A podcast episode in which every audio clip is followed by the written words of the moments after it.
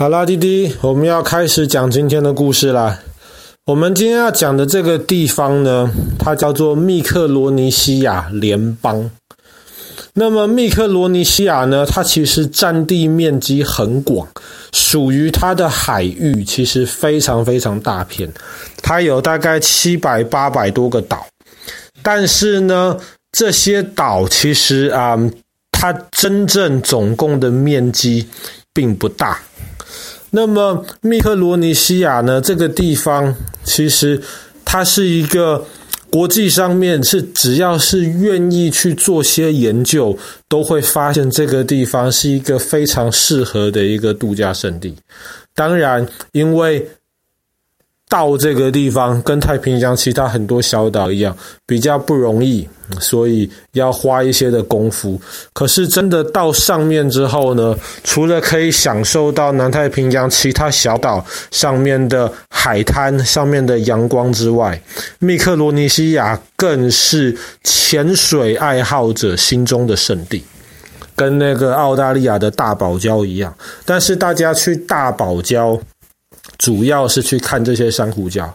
那么潜水爱好者到密克罗尼西亚去，最主要的原因是因为密克罗尼西亚的海底下面有着这个世界上面最大的一个船船博物馆，就在它的海底下面。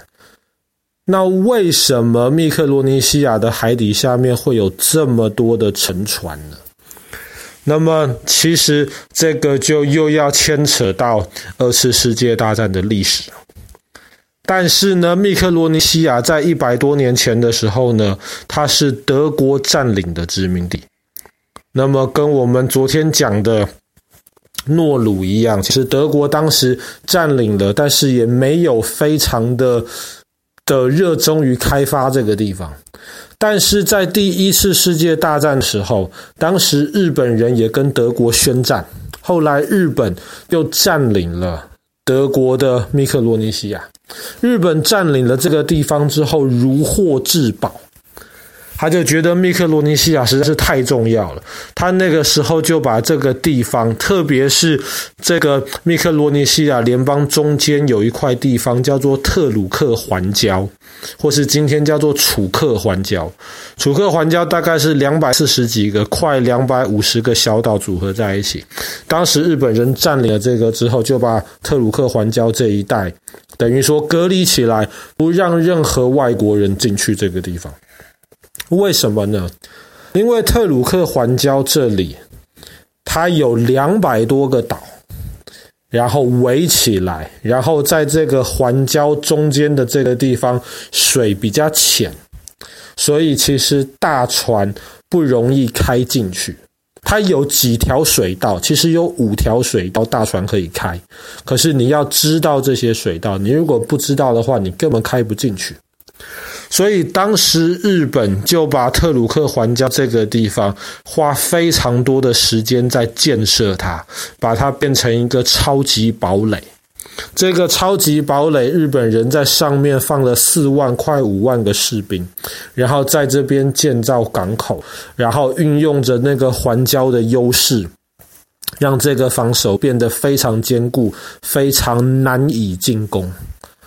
而且，更何况日本人当时就已经，他们在二战，呃，在一战结束的时候，他们就已经有这种大东亚共荣圈的思想。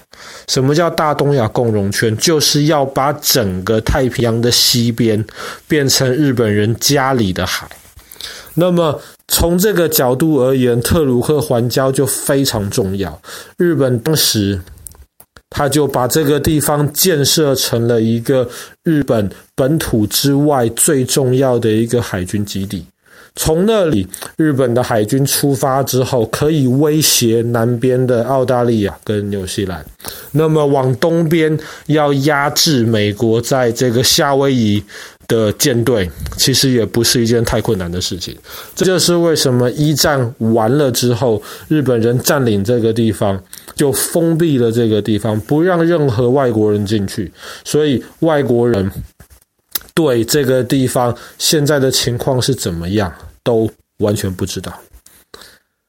那么后来在珍珠港事变之后，我们两年前也讲过了珍珠港事变，二战的一个重要的一个转捩点。在珍珠港事变之后呢，日本人就知道要跟美国人正式的开战了。那么日本跟美国的战争主要决定的是在海军上面，所以当时日本就把他们的联合舰队的主力全部放到了。特鲁克环礁里面，美国也知道，但是美国已经二十多年没有特鲁克环礁的资料了。当时没有人造卫星嘛，所以特鲁克环礁，美国只知道是一个非常重要的地方。对于日本人而言，就像是直布罗陀对于英国人一样的地方。美国也知道，如果要打败日本，一定要想办法进攻特鲁克环礁。但是当时美国的指挥官都在开玩笑，说他们对特鲁克环礁的认识全部是来自于《国家地理》杂志上面。那怎么办呢？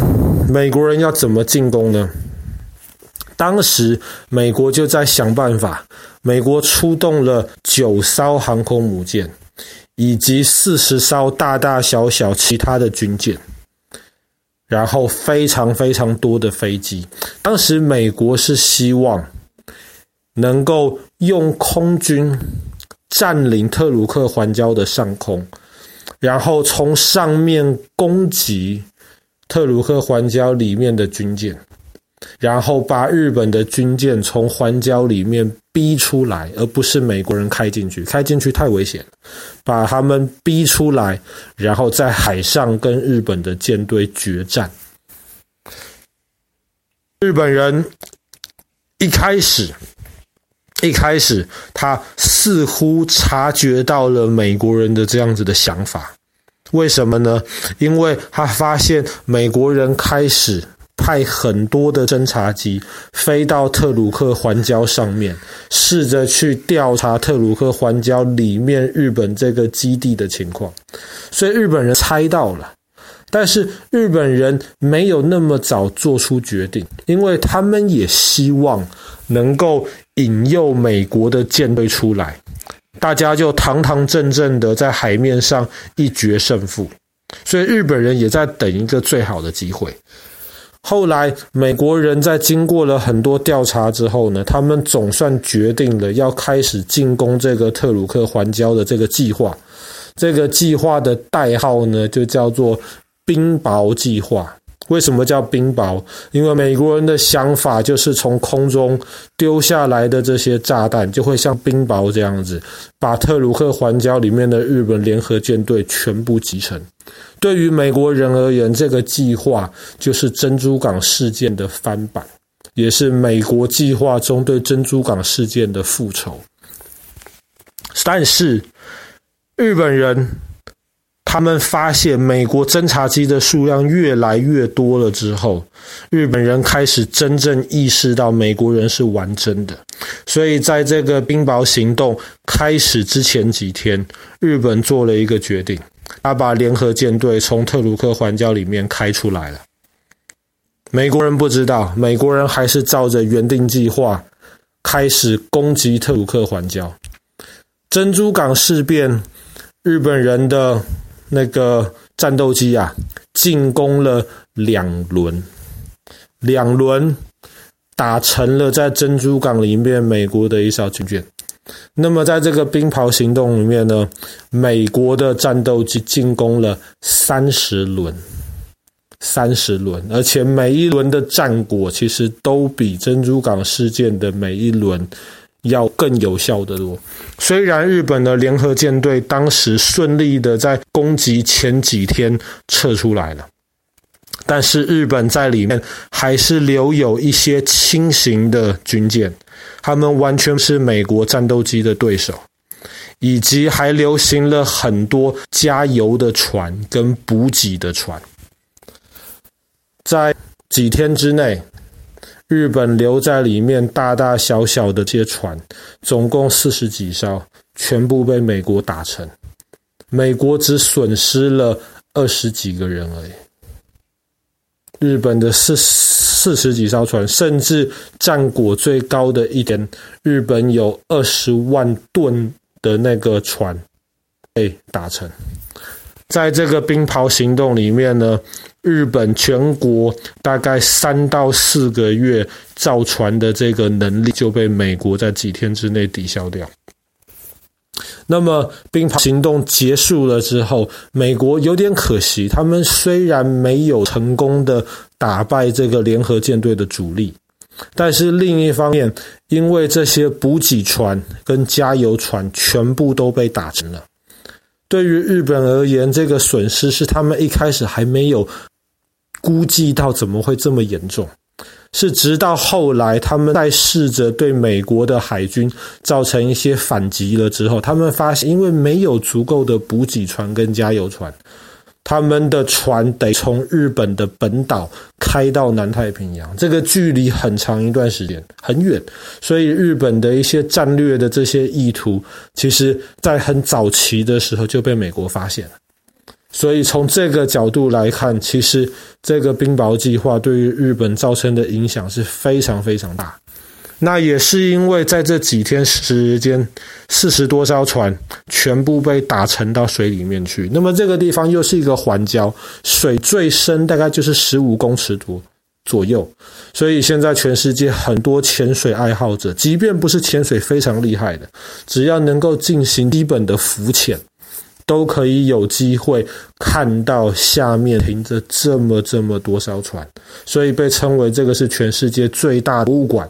这个倒是一点错都没有，但是这些船也非常危险，特别被打烧的三艘船里面是当时的油轮，里面其实还装满了油，所以在海里面这么长的时间了，那么可能会生锈，可能这些油有一天会全部漏出来，那么对于密克罗尼西亚联邦而言，这是一个潜在的一个不定时炸弹。所以他们现在一方面很希望很多观光客去这边参观，为他们创造一些收入。可是另一方面，他们也要想办法，最好把那些船里面剩余的这些油料给吸出来，不然哪一天污染了整片海滩的话，那么就得不偿失了。好啦，那么今天是除夕，我们今天讲的这个故事就是密克罗尼西亚水底下面全世界最大的船船博物馆。